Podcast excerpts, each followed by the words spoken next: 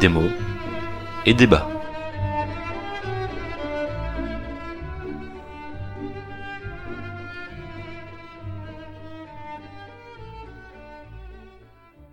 Bonjour à toutes et à tous pour ce 26e épisode de Démo et débat.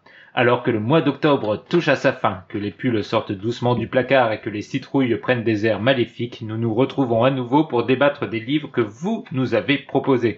En effet, comme vous le savez maintenant, vous pouvez nous envoyer tout ce que vous voulez comme proposition à podcastdmed.gmail.com et nous comptons sur vous car c'est grâce à vos propositions que ce podcast existe.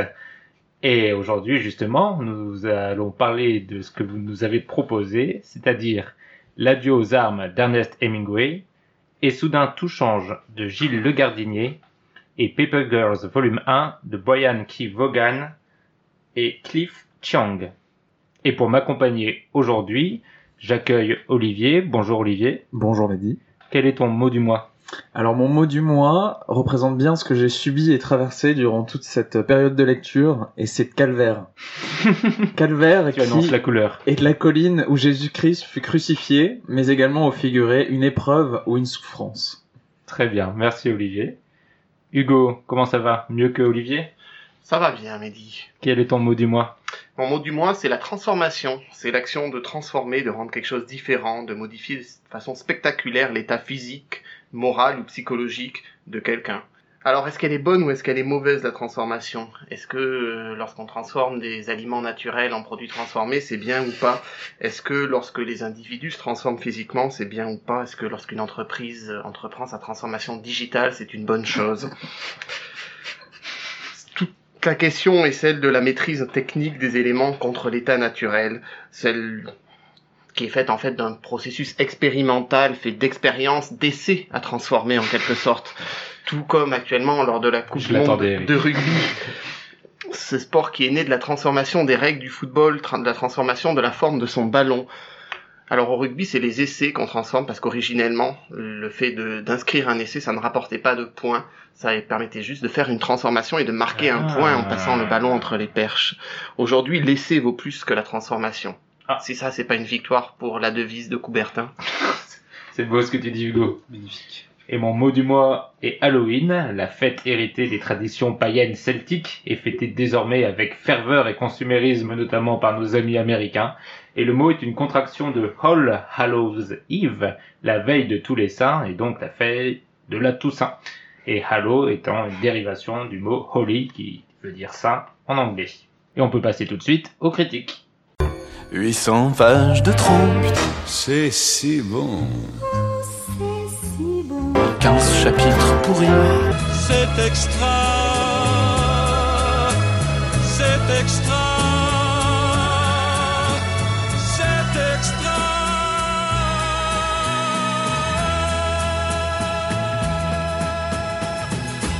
Et nous commençons ces critiques par L'adieu aux armes d'Ernest Hemingway qu'Hugo va nous présenter.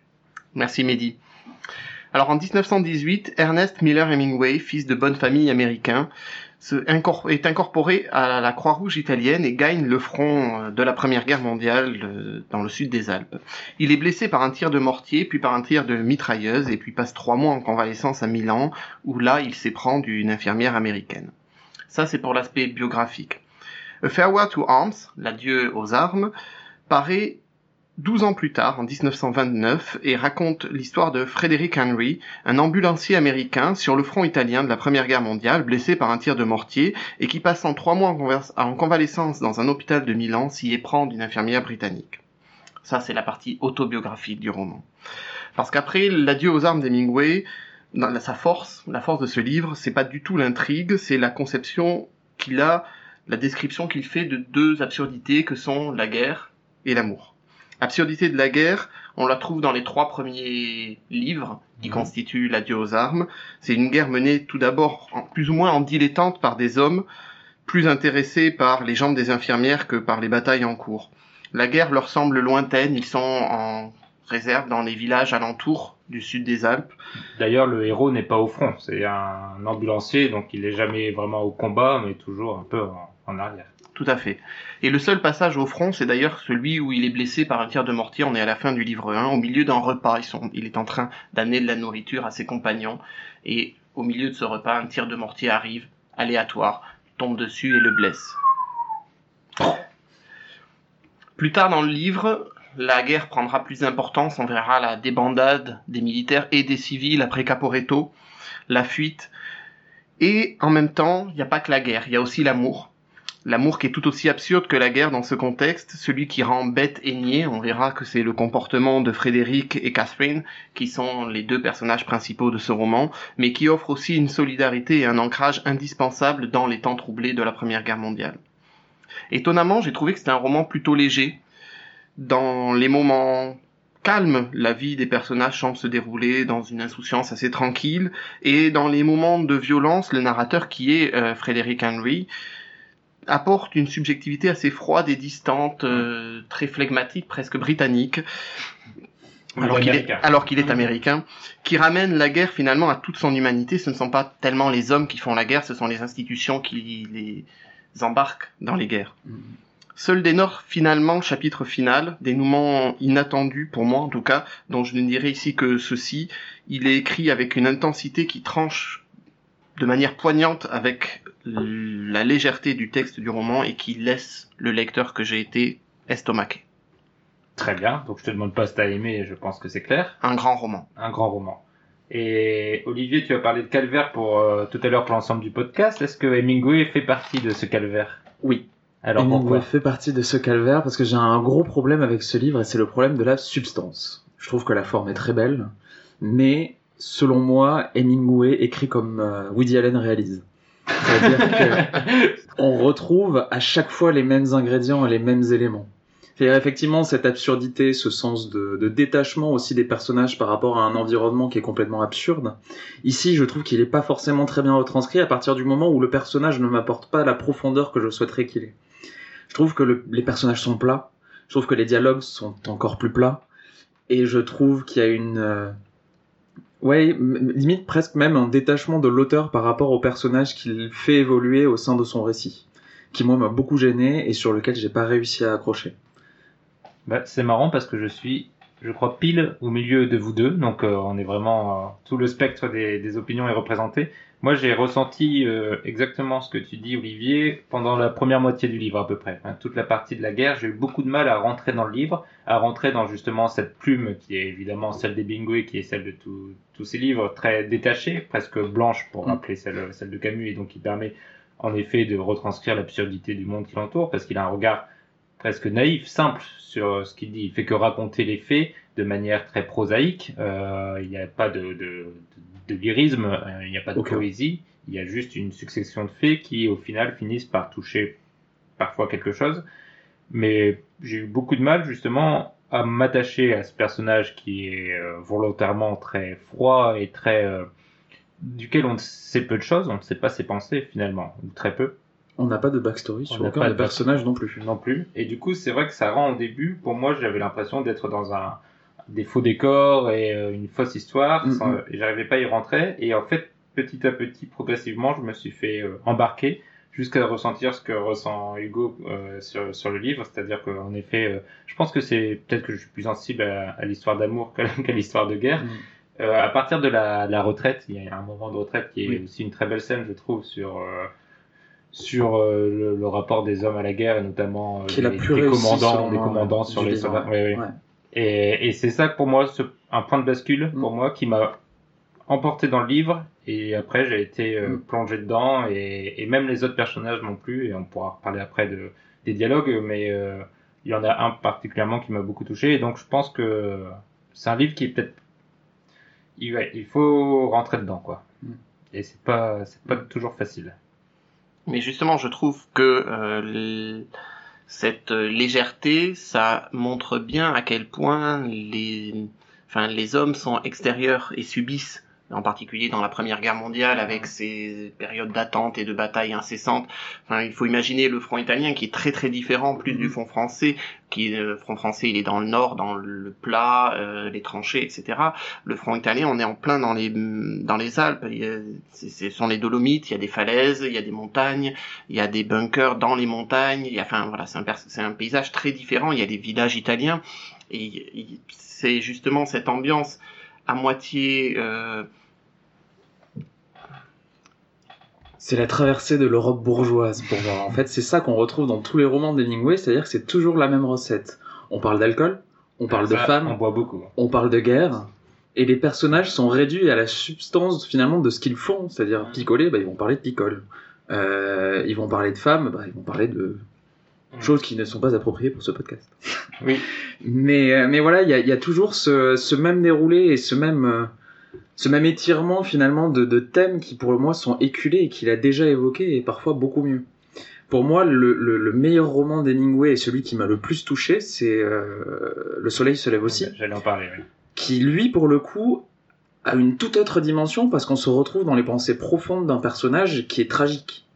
Et où ce personnage-là, finalement, embarque le lecteur et arrive à l'ancrer directement dans son récit en lui donnant une accroche émotionnelle que j'ai pas du tout retrouvé dans ce, de- dans ce, dans ce livre-là où Tenente, finalement, euh, bah, c'est juste un bon vivant qui euh, se laisse porter un petit peu par les événements, qui est là mais on sait pas trop pourquoi, il a pas trop envie de faire grand-chose, et puis les dialogues et la manière dont ils abordent les différents sujets, même s'il y a effectivement ce décalage avec l'absurdité de la guerre derrière, c'est d'une légèreté quasiment naïve et un peu dégoulinante. naïve, oui.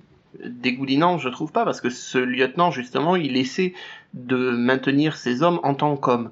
Mm. Lorsque euh, il se fait blesser, c'est justement parce que pour ces hommes, il, euh, il est allé chercher auprès d'une cantine, alors qu'il se trouve pour une fois sur le front, il est allé chercher de la nourriture pour qu'il puisse avoir un vrai repas, pour qu'il puisse justement rester humain, alors qu'ils sont chair à canon, euh, attendant la prochaine offensive. Mm, mm. Mais on est- moi je suis tout à fait d'accord. C'est juste que j'ai pas été touché Ouais. personnellement finalement par le. C'est marrant propos, le, ouais. parallèle que tu fais avec euh, Le Soleil se lève aussi. C'est vrai que dans Le Soleil se lève aussi, c'est un homme euh, en dépression dans un environnement festif. Et il y a ce contraste euh, fort dans tout le livre. Et là, on a aussi un contraste entre cette, cet homme qui, qui cherche une certaine simplicité dans un monde chaotique Mhm. et duquel il comprend finalement peu de choses. Et rien que le fait qu'il soit un Américain qui fait la guerre pour les Italiens avec des Italiens qui comprennent pas trop ce qu'il fait là en fait. Oui. Et même lui, il sait pas trop pourquoi il est là et Non, pourquoi il, il va pas ailleurs. D'ailleurs, après, finalement, il, il s'en va sans trop de raison non plus et, et il est un peu le jouet des événements parce que il cherche pas à les comprendre et à les, et à les attraper. Il, il a même pas les, les capacités de le faire, donc il, il fait que subir et c'est en subissant que je trouve là aussi un contraste intéressant avec la complexité du monde et la naïveté dégoulinante dont tu parles. Je pense que c'est aussi ça, c'est la volonté de pas complexifier les personnages pour les rendre eux touchants et, et les faire contraster avec ce qui les entoure Ouais. jusqu'à la fin euh, poignante. C'est l'opposé de ce que tu nous as fait, fait lire pour ce podcast, c'est-à-dire Ken Follett, où on Oui. avait lu justement des personnages qui étaient des petits personnages, mais qui Mm. se retrouvaient mêlés aux grands et qui, euh, à ce moment-là, faisaient vivre la grande histoire. Alors que là, ce sont des petits personnages perdus euh, au milieu de l'histoire, mais qui n'en toucheront en effet jamais euh, la complexité. Et, et est-ce que vous avez trouvé ça euh, fluide à lire? Parce que c'est vrai que du coup la- l'écriture est assez simple, on va dire entre guillemets. Mais moi justement au début, malgré la simplicité des mots et des termes, j'ai trouvé ça assez assez dur à, à enchaîner parce que euh, on c'est pas naturel en fait. Euh, rien que les dialogues, la façon dont les personnages pensent, parlent, s'expriment, c'est pas ce- qu'on a l'habitude de, de lire ou d'entendre et du coup ça j'ai l'impression de lire presque à contre-courant parfois. Mm. Et je sais pas si vous avez eu ce même sentiment. Ouais, moi j'ai beaucoup de mal avec euh, la manière dont il euh, place les événements et les actions dans un cadre. J'arrive pas à, à vraiment saisir ce qui fait la patte Hemingway d'ailleurs. Un peu comme quand je regarde un Woody Allen, c'est pour ça. Non mais c'est vrai, j'arrive pas forcément à saisir ce qui fait sa patte, mais c'est vrai qu'il a une manière de déconstruire son récit qui est assez particulière. Où finalement c'est l'action et les, ouais les euh, quand il va dans une brasserie et qu'il va manger, la brasserie n'est pas décrite en tant que telle, elle est décrite à travers les actions du personnage qui va s'asseoir, qui va prendre un verre, qui va commander un plat, une choucroute pour ne pas la nommer, et qui ensuite va la manger.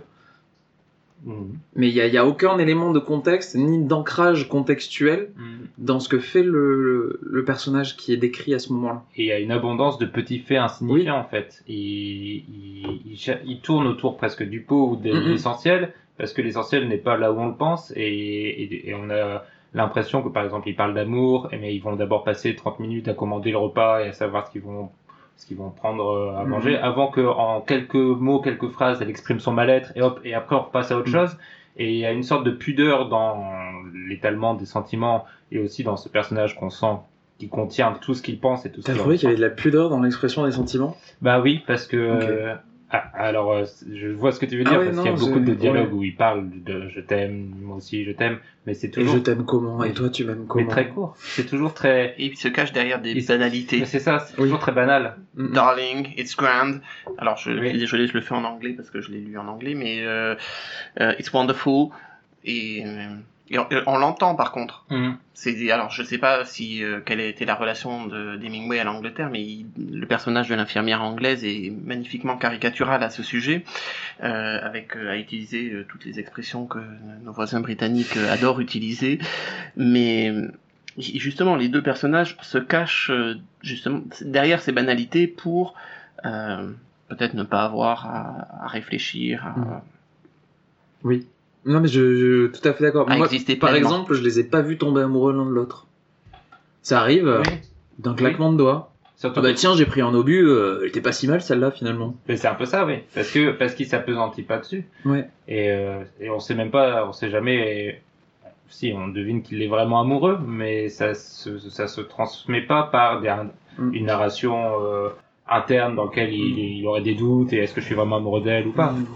Mais c'est par la, la succession des, des faits, de ce qu'il dit et de, et de la façon dont il perçoit cette femme qu'on comprend que oui, c'est la femme qu'il veut et qu'il attendait et, et son, sa bouée de sauvetage en fait. et par la répétition aussi. Oui, la répétition. Euh, qui va justement créer entre entre eux et entre nous et eux euh, une intimité. Moi, ce qui me fascine dans, dans les dialogues, c'est euh, c'est parfois à donner le vertige, c'est cette succession de petites répliques. C'est toujours trois mots, quatre mots, pas plus, et, donc ça fait des dialogues qui vont très vite.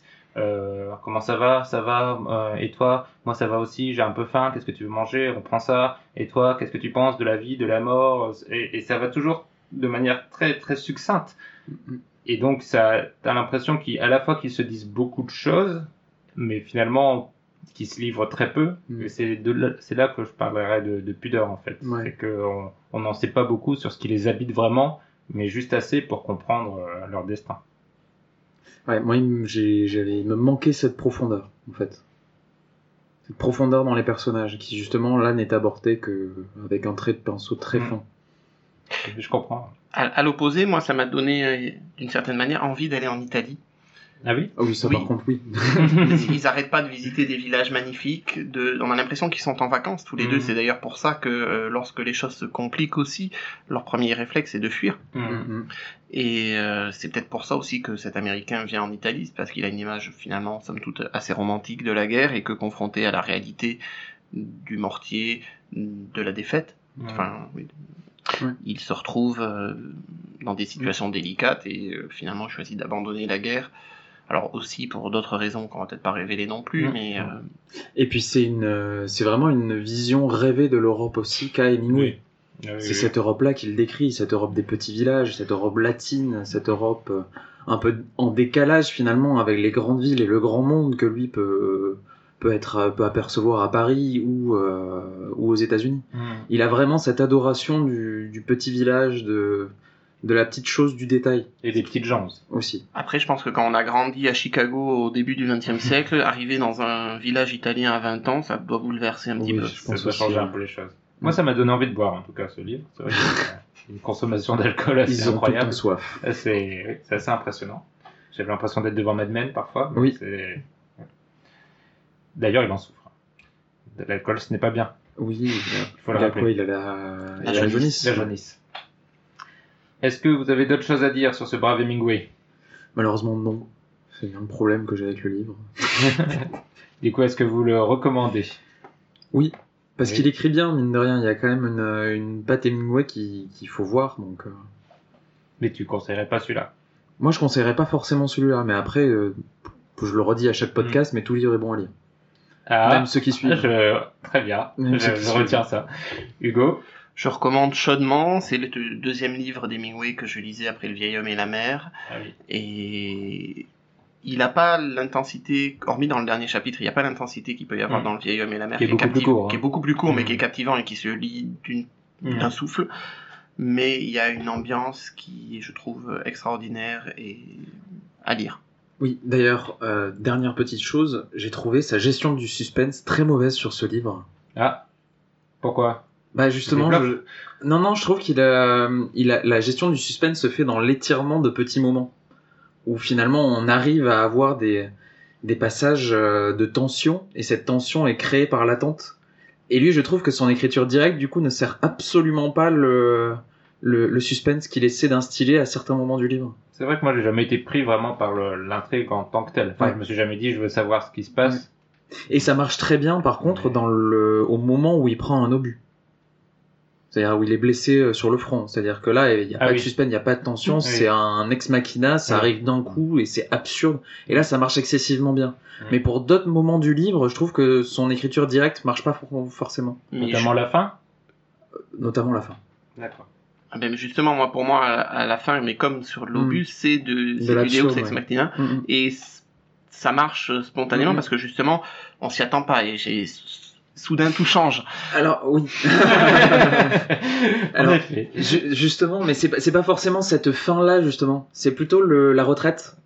Ah oui. La retraite quand, euh, je sais pas jusqu'où je peux aller, mais le, lac. dire. Oui, oui. La partie du lac, pour moi, est absente. La fuite sur le lac, ouais. Voilà. Alors après, on peut lui donner le sens que l'on veut en disant qu'effectivement, c'est un havre de paix Mm. pour deux tourtereaux qui Mm. se retrouvent sur un lac et, et vont vers leur avenir et leur destin, machin, tout ce qu'on veut.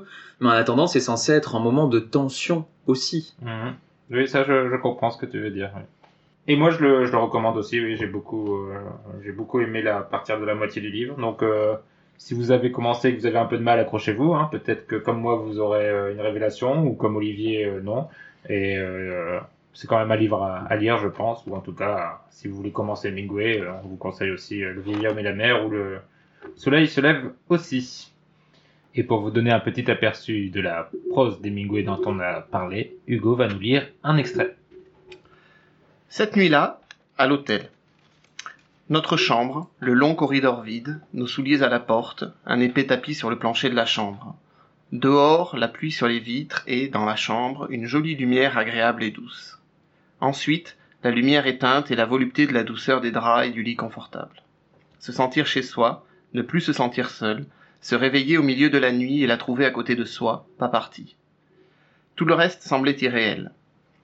Nous dormions quand nous étions fatigués, et si l'un de nous se réveillait, l'autre se réveillait également.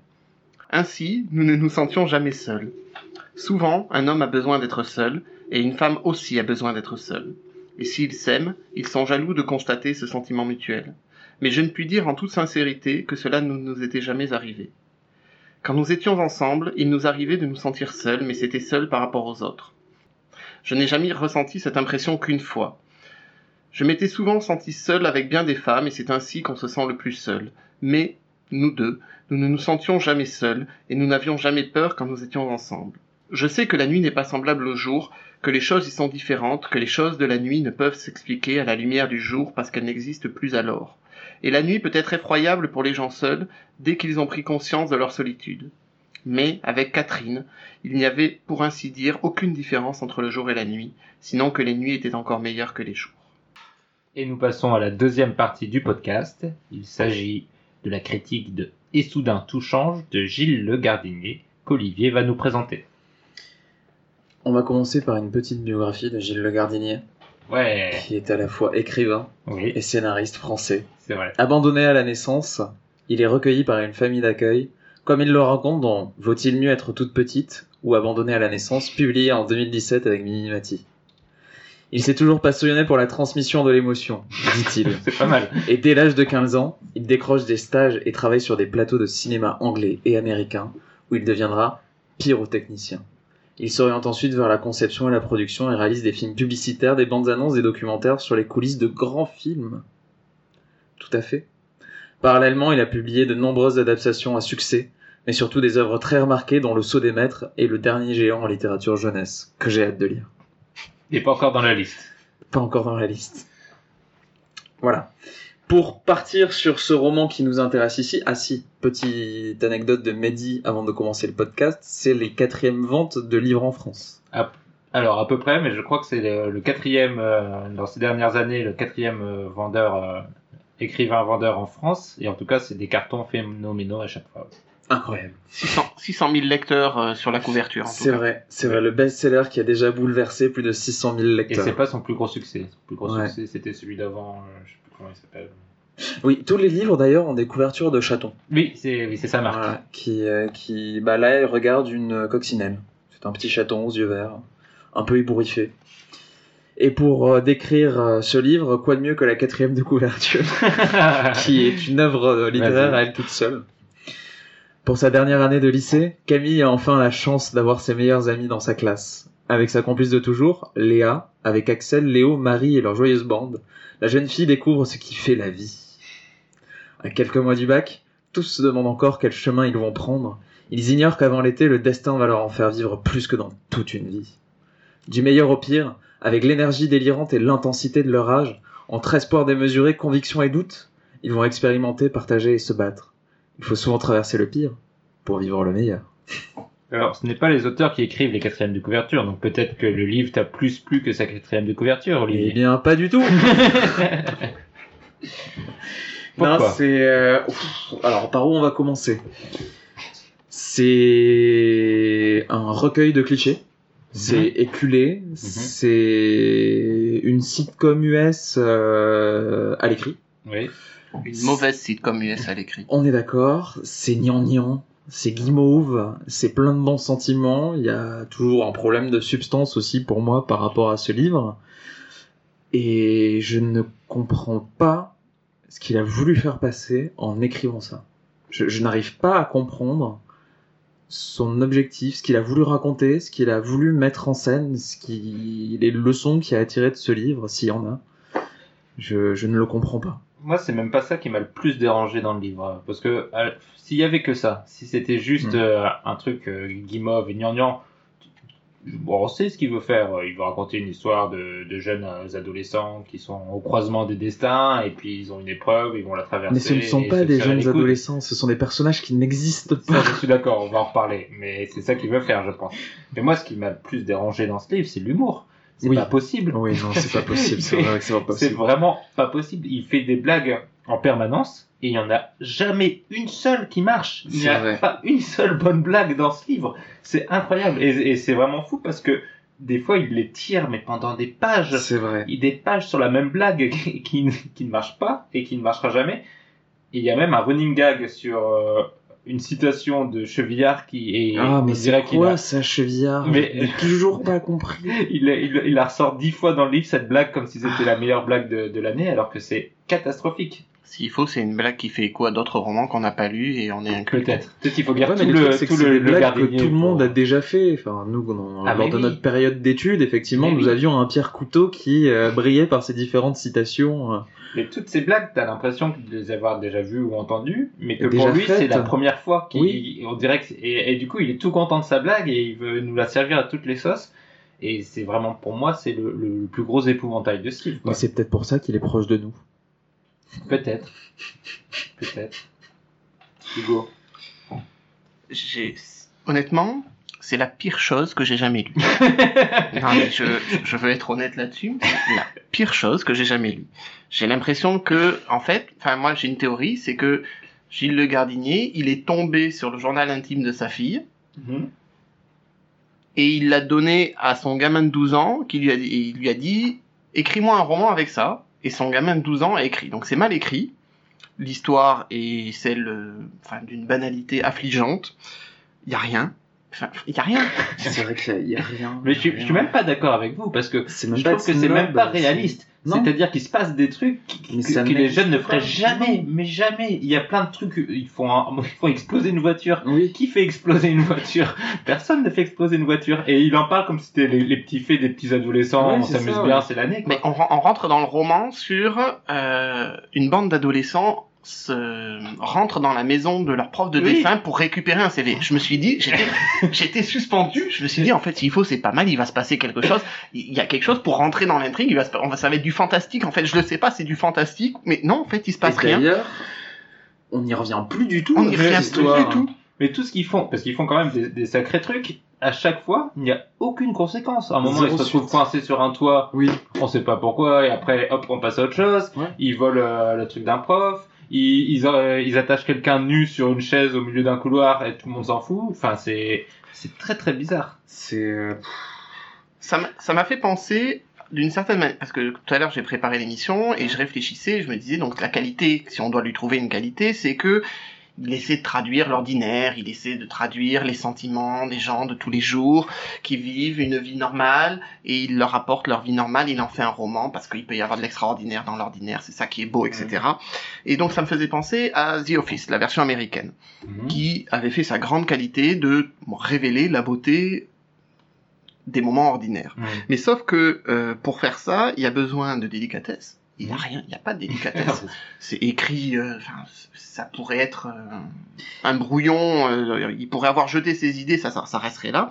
Il faut de la nuance. Il n'y a pas de nuance évidemment. Il faut une implication émotionnelle crédible vis-à-vis des personnages, mais il n'y a rien. Il n'y a absolument rien. Et là, on est dans le caricature, dans le dessin à gros traits, dans.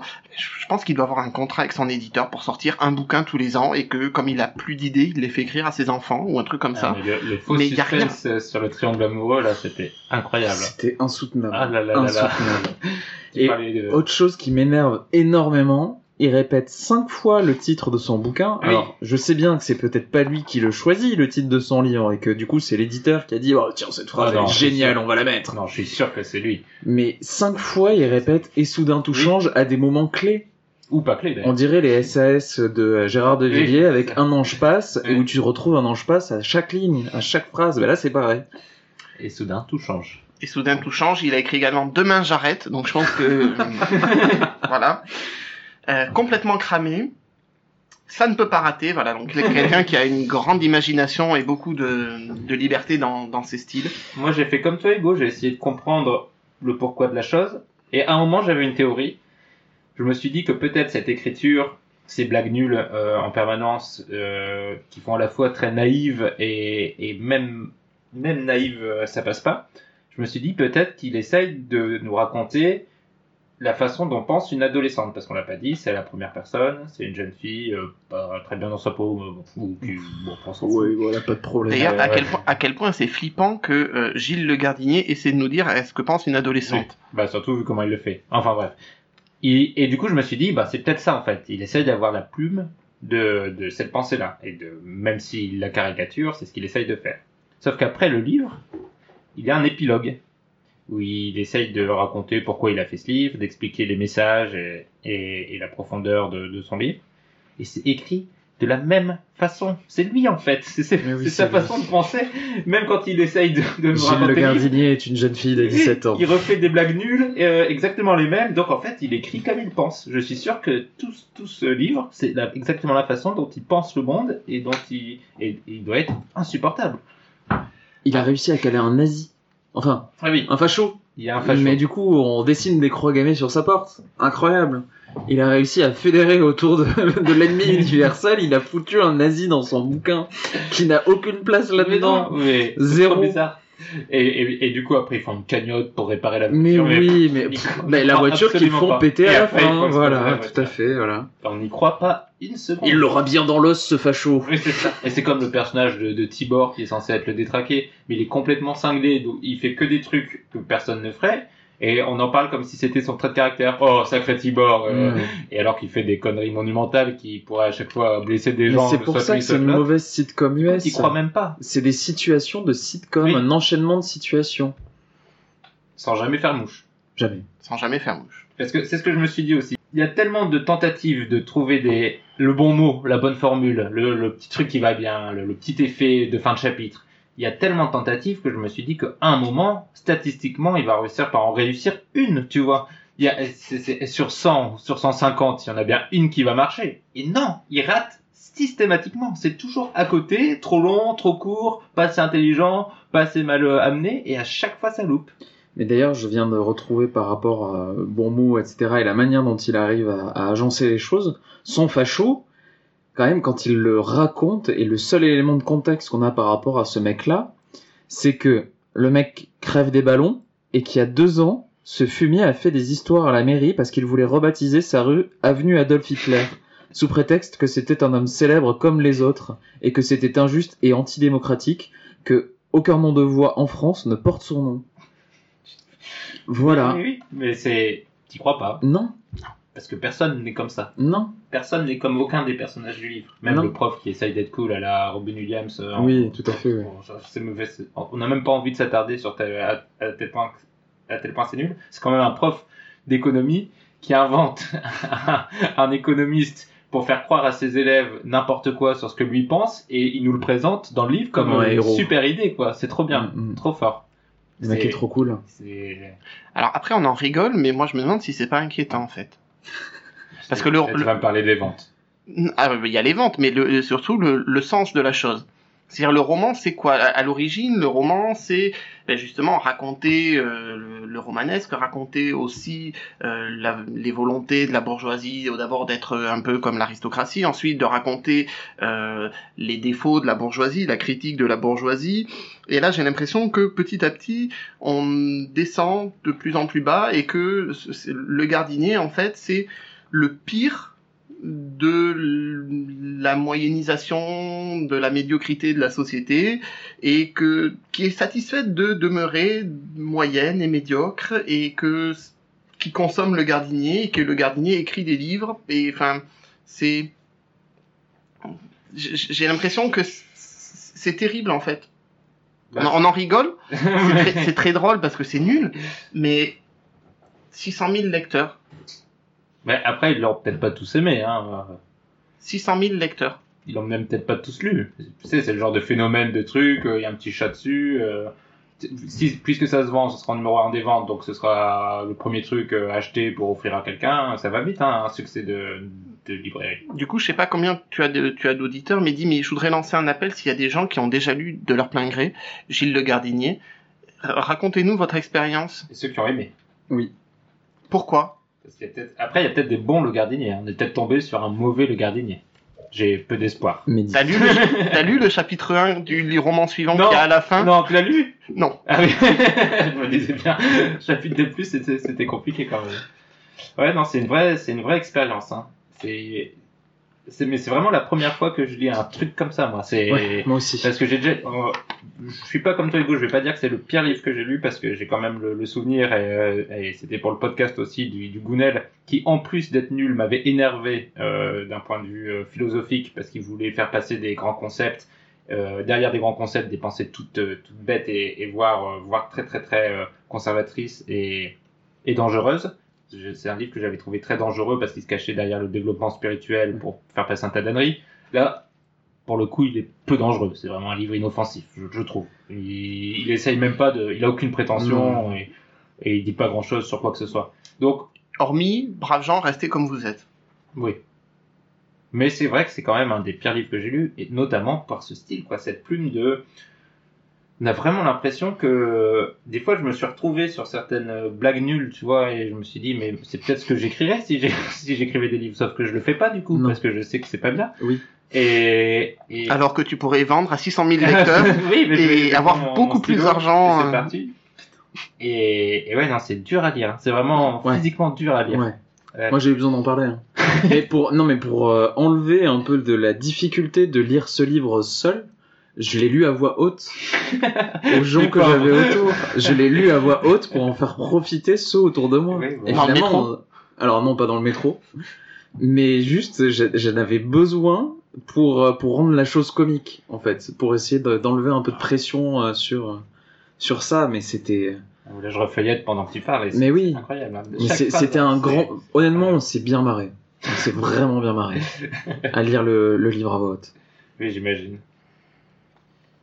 Et euh, Est-ce que tu veux mon extrait justement Oui, mais juste avant, j'aimerais reparler aussi d'un d'une sous-intrigue Oh, vas-y. de, de la fille qui voit ses parents divorcer Ah, et qui est triste que ses parents divorcent. Alors, pour pas qu'ils divorcent, elle les empêche de vendre leur maison oh là là. en faisant des trucs plus invraisemblables les uns que les autres en mettant des souris mortes. en- Et, et honnête- pu, c'est honnêtement le mieux du bouquin.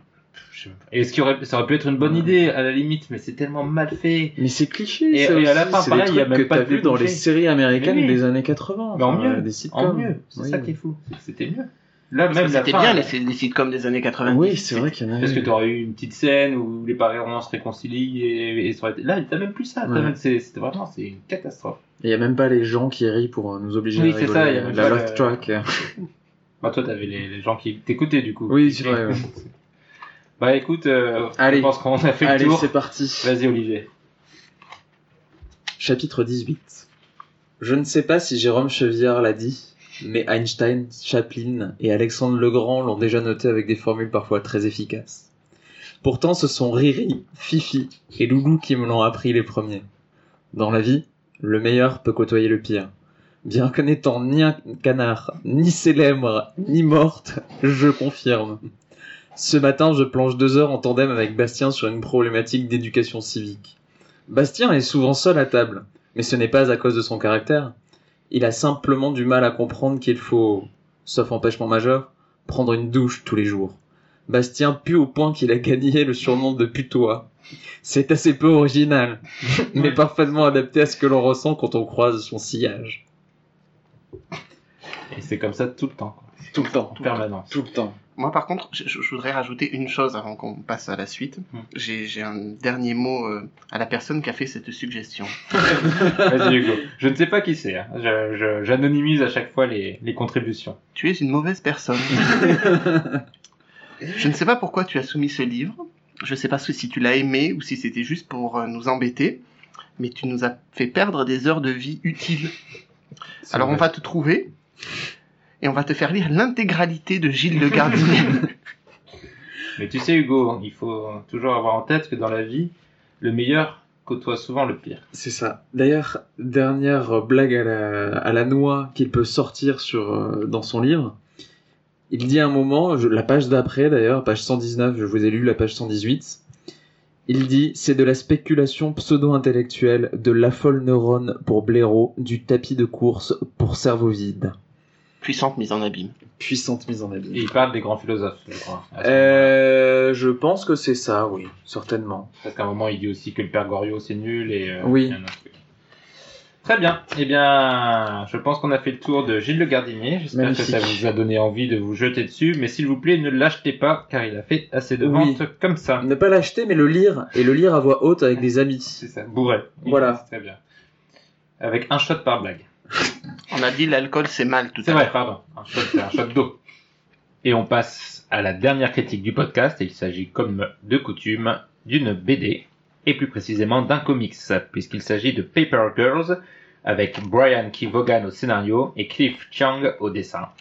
C'est un comics d'image qui est le troisième éditeur derrière DC et Marvel et qui est un éditeur de indépendant. C'est-à-dire que les créateurs proposent leur idée et proposent souvent des séries très différentes. On n'est pas dans un univers partagé, mais euh, dans des, personnages et des séries qui appartiennent à leurs auteurs, contrairement aux personnages de comics euh, type DC et, Marvel.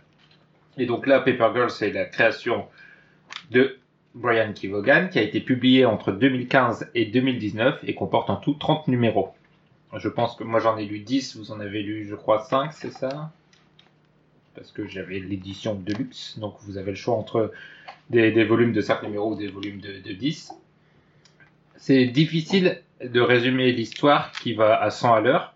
On peut dire qu'on suit dans la fin des années 80 une bande de jeunes filles distribueuses de journaux. Euh, vous savez, on l'a tous vu dans les films ou les séries américaines, c'est ces enfants en vélo qui balancent des journaux sur le seuil des maisons et qui n'existent plus.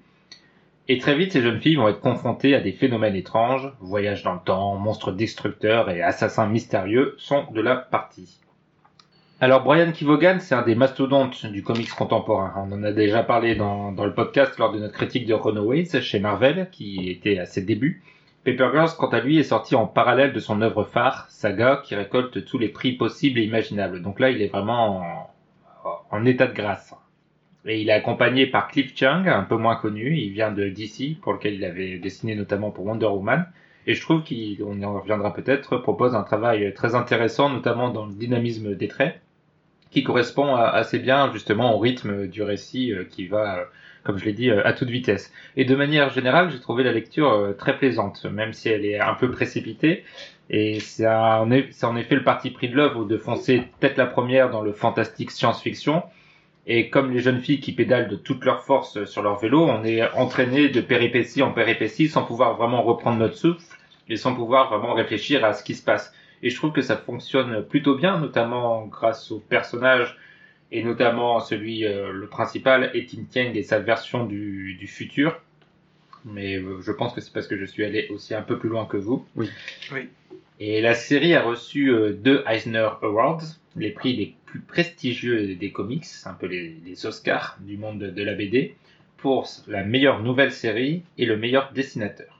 Oh. Est-ce que vous comprenez pourquoi? Pour le dessin, oui. Parce que l'objet est vraiment très beau.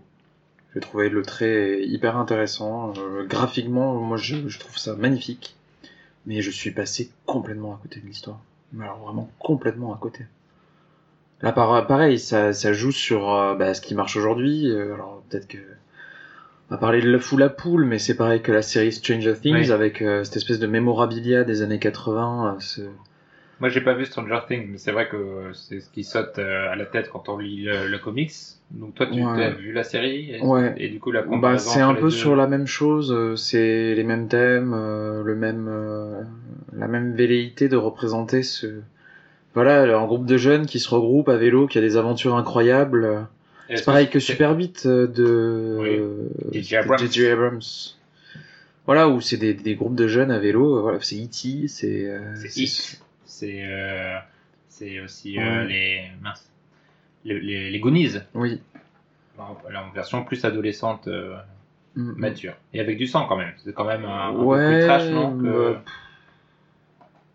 Ouais. Mais pas convaincu en tout cas. Non, mais l'histoire, mais, mais je, je n'ai absolument rien compris à l'histoire. Vraiment. Bah, je pense qu'on peut pas encore comprendre. Enfin, la manière dont, dont ce livre est, à- est amené, d'ailleurs, il ne se tient absolument pas tout seul. non. Euh, mais je ne suis même pas intéressé de savoir euh, le se pourquoi du comment. Quoi. Et c'est ça qui est le plus problématique. Ouais. Parce que ne, ne pas comprendre dès le premier volume pour Ouais. ce genre de récit, ça paraît logique, mais l'idéal d'une entrée en matière, c'est de donner envie. Et c'est vrai que je pense que le principal obstacle, et c'est celui que vous avez, et dont vous témoignez, c'est que sur les cinq premiers volumes, on n'a que de l'action, entre guillemets, il n'y a que des éléments perturbateurs sans Mm. aucune amorce de résolution ou de compréhension de l'univers, même d'histoire, oui. C'est vrai. De continuité, il y a, il y a- il y a zéro continuité. Et, je- et je pense qu'on peut parler du twist final qui est du vôtre, c'est-à-dire du premier volume dans les petites versions, c'est-à-dire Mm. qu'elle tombe sur une version d'elle Oui. du futur. Et c'est là que je trouve que ça devient intéressant. Donc, Mm. euh, parce que moi, je- du coup, j'en ai lu 5 de plus, et il développe un peu cette relation entre euh, la, la femme du futur et celle du passé, euh, euh, les regrets, les, le- l'adolescence qui est face à- au choc qu'elle va devoir faire, et Mm. donc elle est confrontée à ce qu'elle va être plus tard. Et toute cette réflexion, bon, ça, va- c'est- ça va toujours aussi vite, hein, donc Mm. euh, ça va pas en profondeur, mais c'est des touches intéressantes qui donnent un certain ancrage au récit qu'il n'a pas dans ses cinq premiers volumes. Du coup, c'est vrai que je pense que ça s'améliore avec le temps.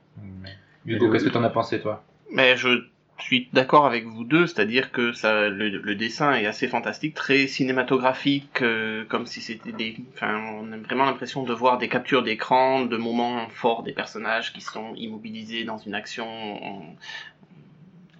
rapide, violente, et enfin, c'est vraiment très très beau. Le dessin est, alors pour le coup, je peux pas dire euh, s'il est original ou pas parce que je connais pas, enfin, je suis pas du tout familier avec ce genre d'univers, mais il y a vraiment euh, une vraie qualité pour moi du dessin en tout cas. Et les couleurs aussi, hein. le, Et le des- coloriste fait un sacré des, travail aussi. des couleurs euh, dans un univers euh, qui est soit semi-nocturne, soit dans une lumière peu naturelle, assez rose, euh, un peu extraterrestre. Il y a vraiment quelque chose d'intéressant. Après, voilà, sur l'histoire, moi je suis pas du tout rentré dedans non plus. Comme Olivier l'a dit, c'est très décousu. Il se passe, enfin, il se passe 12 000 choses euh, par page. Je- J'exagère à peine. Et à la fin, on, on en reste au point de mais pourquoi? Et euh, quel est quel est le sens de ça? Enfin alors moi j'avais envie de connaître la suite parce que euh, ben, oui quand même parce que enfin j'ai envie de savoir pas juste ce qui va se passer mais pourquoi tout ça? Hmm. Pour, enfin, encore une fois, hein, si Mehdi, je crois que tu as dit tout à l'heure que ça faisait 30 chapitres, on a lu les cinq premiers, et du coup, pour moi, il pose, il pose les bases euh, de tout un tas d'éléments qui peuvent être utiles s'il les réutilise plus loin. La question, c'est est-ce qu'il le fait? S'il le fait, ben oui, ça peut être intéressant. S'il le fait pas, c'est juste euh, superficiel et c'est dommage. Les- dans la construction du scénario ou du récit, je, je n'ai pas compris non plus pourquoi les, les jeunes filles se retrouvent ensemble et en viennent à former une bande. Non, bah, ça va. vraiment, ça le a- problème, c'est que ça va tellement vite. Et ils le, ils le disent à un moment parce que l'héroïne principale ne connaît pas Oui. les trois autres. Elle, au moment de leur rencontre, c'est là que tout s'enclenche aussi et que du coup elles sont entraînées malgré elles dans une spirale euh, d'action. Et à un moment, euh, elles se décrivent, on est quatre amis et l'une d'elles, mais toi, on te connaît à peine. Et c'est vrai qu'en en effet, ils se connaissent à peine, Ouais. mais on a perdu le fil tellement ça va vite. On a l'impression que c'est des bandes d'amis depuis toujours. Et puis ils se perdent de vue dès le début aussi. Oui. D'ailleurs, ils ont même pas le temps de Non, construire des relations séparés. ou autres, ils Non. sont séparés. Le seul et l'un des trucs dommages du coup, c'est qu'il y a une des filles moi que je j'arrive absolument pas à chaque fois à repérer et qui Elles, se ressemblent beaucoup. Ouais. Il y en a deux qui Il y se ressemblent qui se euh, ressemblent. Ouais. énormément. Donc voilà. Donc Bah, on dont est- l'héroïne d'ailleurs. Dont l'héroïne est une des deux, oui. Ouais.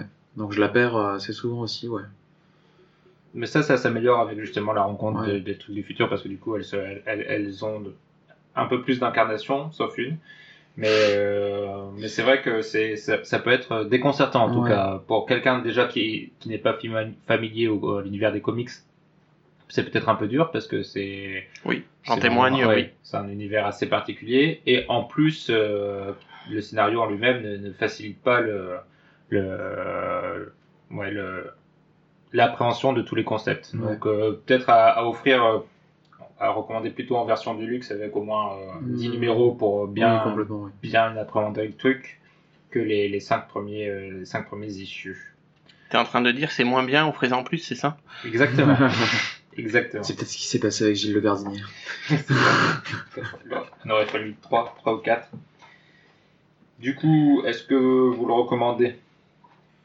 Oui, Oui, quand même. oui, parce que ça peut plaire. Mais euh, puis peut le dessin est très beau. Mhm. Ouais, non, je- moi je, je suis passé à côté. Je suis passé à côté des trois livres. euh, de Oui, aujourd'hui, c'était. ouais. c'était- ouais. C'était en calvaire. C'était du- ah ouais, hein, quand tu l'as annoncé, Non. tu as annoncé la couleur dès le début. euh, Mhm. Désolé Olivier, ça arrive. Non, mais c'est pas grave, c'est pas grave. Entre Elias Canetti, Et Marc oui. Lavoie. Ah oui, c'est vrai que t'as- des fois tu, tu es en soupe. Ouais.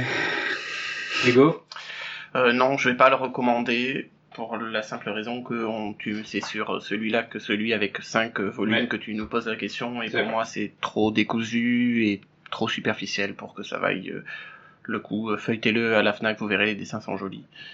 C'est vrai, bah, moi je le recommande doucement. Je pense que c'est pas l'œuvre la- ni la plus accessible ni la plus essentielle de, de Brian Kevogan. Euh, je vous recommande notamment euh, Y euh, The Last Man qui est euh, une série fabuleuse et euh, apparemment Saga aussi qui est très bien mais qui euh, euh, non c'est pas Last Man, c'est pas celle qui a été euh, animée sur France 3 là? Non non, euh, Non? Y The Last Ah Man. pardon, Y The Last Man. Mais j'ai un petit doute. Ah, et je vais vous lire un petit extrait. C'est quoi ce truc? Aidez-moi à enlever le drap. Ah, on dirait un peu de, de la peau. Tiffany, attends. Dans tes rêves, des draps en peau, mais on est en plein délire massacre à la tronçonneuse, là. C'est pas vraiment de la peau, mais c'est pas un drap non plus. C'est relié à cette chose comme un parachute. Merde. Ça ressemble à de l'art contemporain. Ouais, c'est moche. D'où est-ce que ça peut venir? De l'espace? Je rigole pas, ça ressemble beaucoup à une vieille capsule Apollo. Je croyais que la NASA n'utilisait plus que des navettes. C'est le cas, mais ça vient peut-être de Russie. Et si c'était extraterrestre? Oh, je rêve, vous n'avez toujours pas compris ce que c'est, bande de nuls Je suis donc la seule à lire ce qu'on livre. De quoi est-ce que tu parles? C'est le cinquantième anniversaire de la guerre des mondes, la nouvelle série télé. Ça passait à la radio bien avant la série télé. Il y a cet acteur là, Orville Wright, qui a essayé de faire croire à tout le monde qu'il y avait une vraie invasion extraterrestre et tout le pays a paniqué. Clairement, c'est une nouvelle version de ce canular. Les types qui ont pris son talkie à Tiff voulaient qu'on se pointe ici et qu'on trouve cette maquette débile qu'ils ont faite en cours de techno. Pourquoi? Mais parce qu'on travaille pour le journal. La CNAS pense qu'on va aller raconter aux préserveurs qu'on a trouvé le vaisseau d'E.T. pour qu'il puisse passer à la télé dans Incroyable mais vrai. Mais comment ils ont réussi à le descendre ici? Je vois pas comment ce truc a pu passer par cette... euh, Vous entendez ce bruit?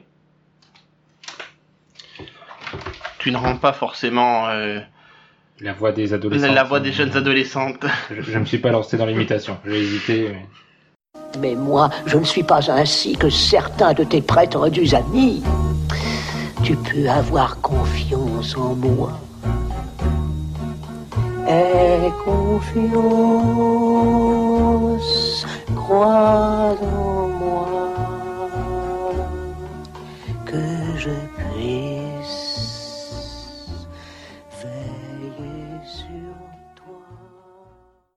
passe à l'avant-dernière partie du podcast, les recommandations. Là, Olivier va pouvoir enfin parler de ce qu'il Oui. aime après tout un podcast Oui. de souffrance. Alors Oui. vas-y, tu commences. Alors, moi je vais recommander un manga et ce manga s'appelle Kingdom. C'est l'histoire d'un jeune homme perdu dans une province chinoise qui est la province de Qin, qui va voir son destin changer à partir du moment où, avec son frère, qui n'est pas véritablement son frère, mais du moins son compagnon d'armes, en tant que servant dans une famille bourgeoise de la campagne chinoise, un dignitaire de la cour royale vient et demande à son compagnon d'armes de partir avec lui pour rejoindre la cour royale. Shin reste en retrait, des péripéties s'en suivent, et on se retrouve finalement sur la quête d'un jeune homme de vouloir conquérir la Chine avec son roi Heisei. Et donc, c'est beau? C'est alors c'est cliché aussi. C'est euh, un manga de guerre, donc euh, vraiment euh, porté sur le champ de bataille, etc. Mais on se retrouve sur une histoire aux dimensions complètement disproportionnées. C'est-à-dire que les, on se retrouve à l'époque des Warring States en Chine, c'est-à-dire juste avant l'unification, parce que c'est quand même le thème du, du manga qui est l'unification de la Chine. Là, on se retrouve finalement à cette fin de période où le but va être d'arrêter les guerres en en ayant une dernière, en unissant tout le monde. Pour ça je dis c'est finalement très cliché, mais je trouve qu'il y a aussi là, pour le coup, un peu de substance. Alors avec des bons sentiments, des gens qui vont se retrouver, qu'est-ce que c'est qu'un guerrier, qu'est-ce que c'est qu'un grand homme, qu'est-ce que c'est qu'un général, comment est-ce qu'on mène une guerre, c'est très stratégique sur les grandes euh, les grands affrontements des armées où il y a 500 000 personnes euh, d'un côté et 500 000 personnes de l'autre, on se retrouve à suivre la stratégie militaire des généraux et à pouvoir suivre finalement au coup par coup comme sur un échiquier ce que vont vouloir faire les différentes personnes dans le dans le manga. Et c'est excessivement bien fait, le rythme du récit est extrêmement bien mené, le dessin s'améliore de plus en plus au fur et à mesure que le manga progresse. Et on s'attache énormément au héros qui euh, qui est le héros de shonen par excellence mais là encore avec un petit peu plus de nuances. Ce que disait tout à l'heure Hugo, même si effectivement il y a pas mal de clichés, tout est dans la nuance et je trouve que justement Kingdom arrive à apporter ça. C'est en combien de volumes? Alors pour l'instant, il y a 55 volumes, je crois. D'accord. Déjà En de la bonne lecture. De la bonne grosse Et c'est lecture. pas fini. C'est pas fini. Très bien. Ils ont pas unifié la Chine. À toi, Hugo. Alors moi, je vous recommande le meilleur show du moment. Ah. Ouais. Ça s'appelle le Brexit. c'est gratuit. C'est gratuit. C'est vous pouvez Ah, regarder. gratuit, gratuit. C'est gratuit pour l'instant. Pour l'instant, c'est gratuit pour y, y assister en tant que spectateur. C'est fabuleux le Brexit. Donc au départ, c'est un, pari politique perdu par David Cameron. Ça devient en fait petit à petit des rebondissements sans fin. Ça fait quand même euh, de mémoire euh, depuis donc c'était avant les élections de 2015 où il a annoncé ça. Donc ça fait cinq ans que ça dure, euh, que le, le sujet dure. Ça fait trois ans qu'ils ont voté. Ils ne sortent toujours pas de l'Union européenne. Il y a des il va y- sans doute y avoir de nouvelles élections à nouveau. Les troisièmes Même pas sûr. Hein. Les Faut troisièmes en cinq- d'accord voilà, mais les troisièmes en cinq ans, ce serait les troisièmes en cinq ans. Et en fait, c'est vraiment extraordinaire. Alors, c'est l'un des derniers sursauts euh, de la démocratie parlementaire face euh, au populisme euh, néolibéral, mais ces rebondissements sans fin sont vraiment passionnants à suivre. Je vous conseille de suivre le Parlement britannique. Ça Ah, donne, les euh, débats, les débats sont d'une intensité euh, remarquable. Déjà, c'est- amusant pour un Français de voir ce que c'est un Parlement euh, qui fonctionne. Donc déjà, rien que les voir parler entre eux et débattre, c'est déjà incroyable, je trouve. Rien que même dans la mise en scène qui, qui peut être critiquée, parce qu'il y a vraiment ce côté d'affrontement oratoire, de joute, de, de duel, très personnalisé. Mais tu as un vrai Parlement qui a des désaccords et qui, Ils sont, qui débat. ils sont opposés à deux longueurs d'épée. C'est la distance entre les bandes des parlementaires, c'est deux longueurs d'épée.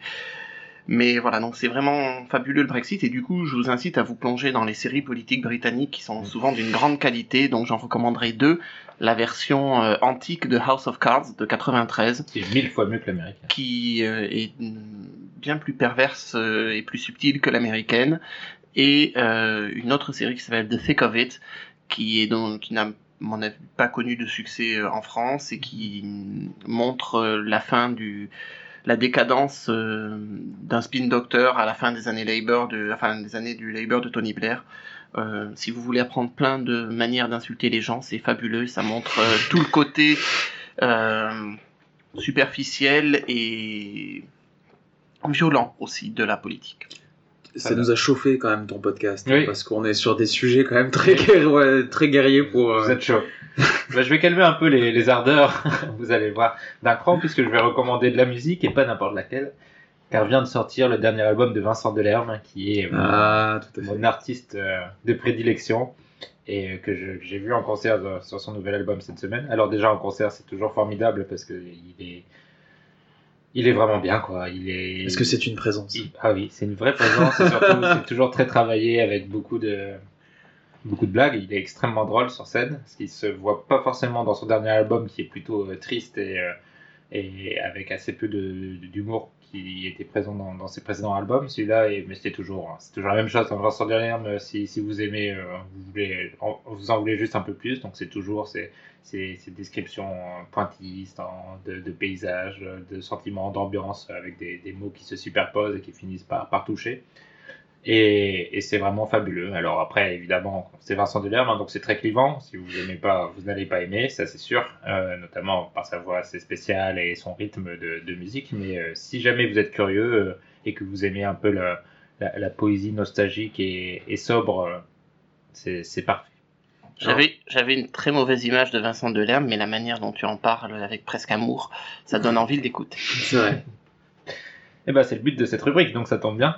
Et du coup, je vous remercie puisqu'on va passer à la dernière rubrique du podcast, le tirage au sort, mais avec les chroniqueurs du mois prochain. Donc, je vous dis au revoir, Olivier Hugo, et merci d'avoir euh, parcouru pour certains une, une épreuve. Bah oui. Merci Mehdi. Merci Mehdi, merci Hugo.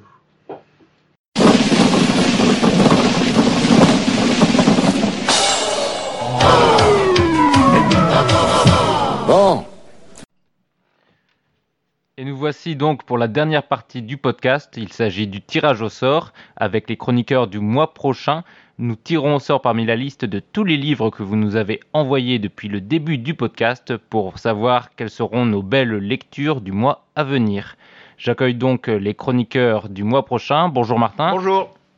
Et bonjour Cerise, une petite nouvelle. Bonjour. Je commence tout de suite le tirage.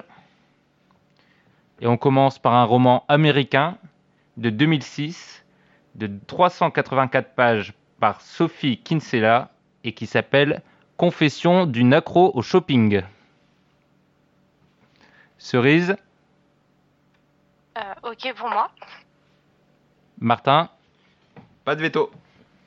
et pas de veto pour moi non plus, donc nous lirons les Confessions d'une accro au shopping. Deuxième tirage au sort. Il s'agit d'un livre de 117 pages.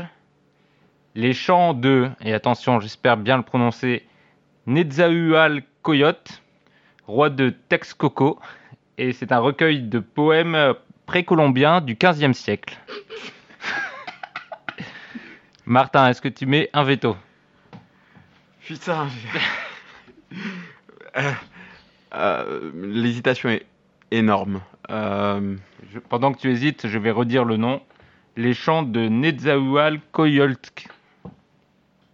ouais, rien que pour que tu le reprononces, euh, moi je mets pas de veto. Cerise. Ok pour moi. Eh bien, donc nous lirons Confession d'une accro au shopping et les chants de Netzahual Coyolt. Et on passe à la BD. L'Apocalypse selon Magda, une BD française de Chloé Volmerlo et Carole Morel de 192 pages. Cerise, Ok. Martin. Veto. Ah Le twist. Deuxième tirage. Quartier lointain de Jiro Taniguchi, une BD de 405 pages. Martin n'a plus de veto. Cerise, L'hésitation est entière également. Mais euh, allons-y. Ok pour moi. très bien. Et donc nous avons nos trois œuvres. Confession d'une accro au shopping, euh, Les chants de Netzahual Coyolt Et quartier lointain, j'apprendrai à le prononcer pour le pour l'émission. Et quartier lointain de Chiro Taniguchi. À dans un mois et bonne lecture. Au revoir. Au revoir.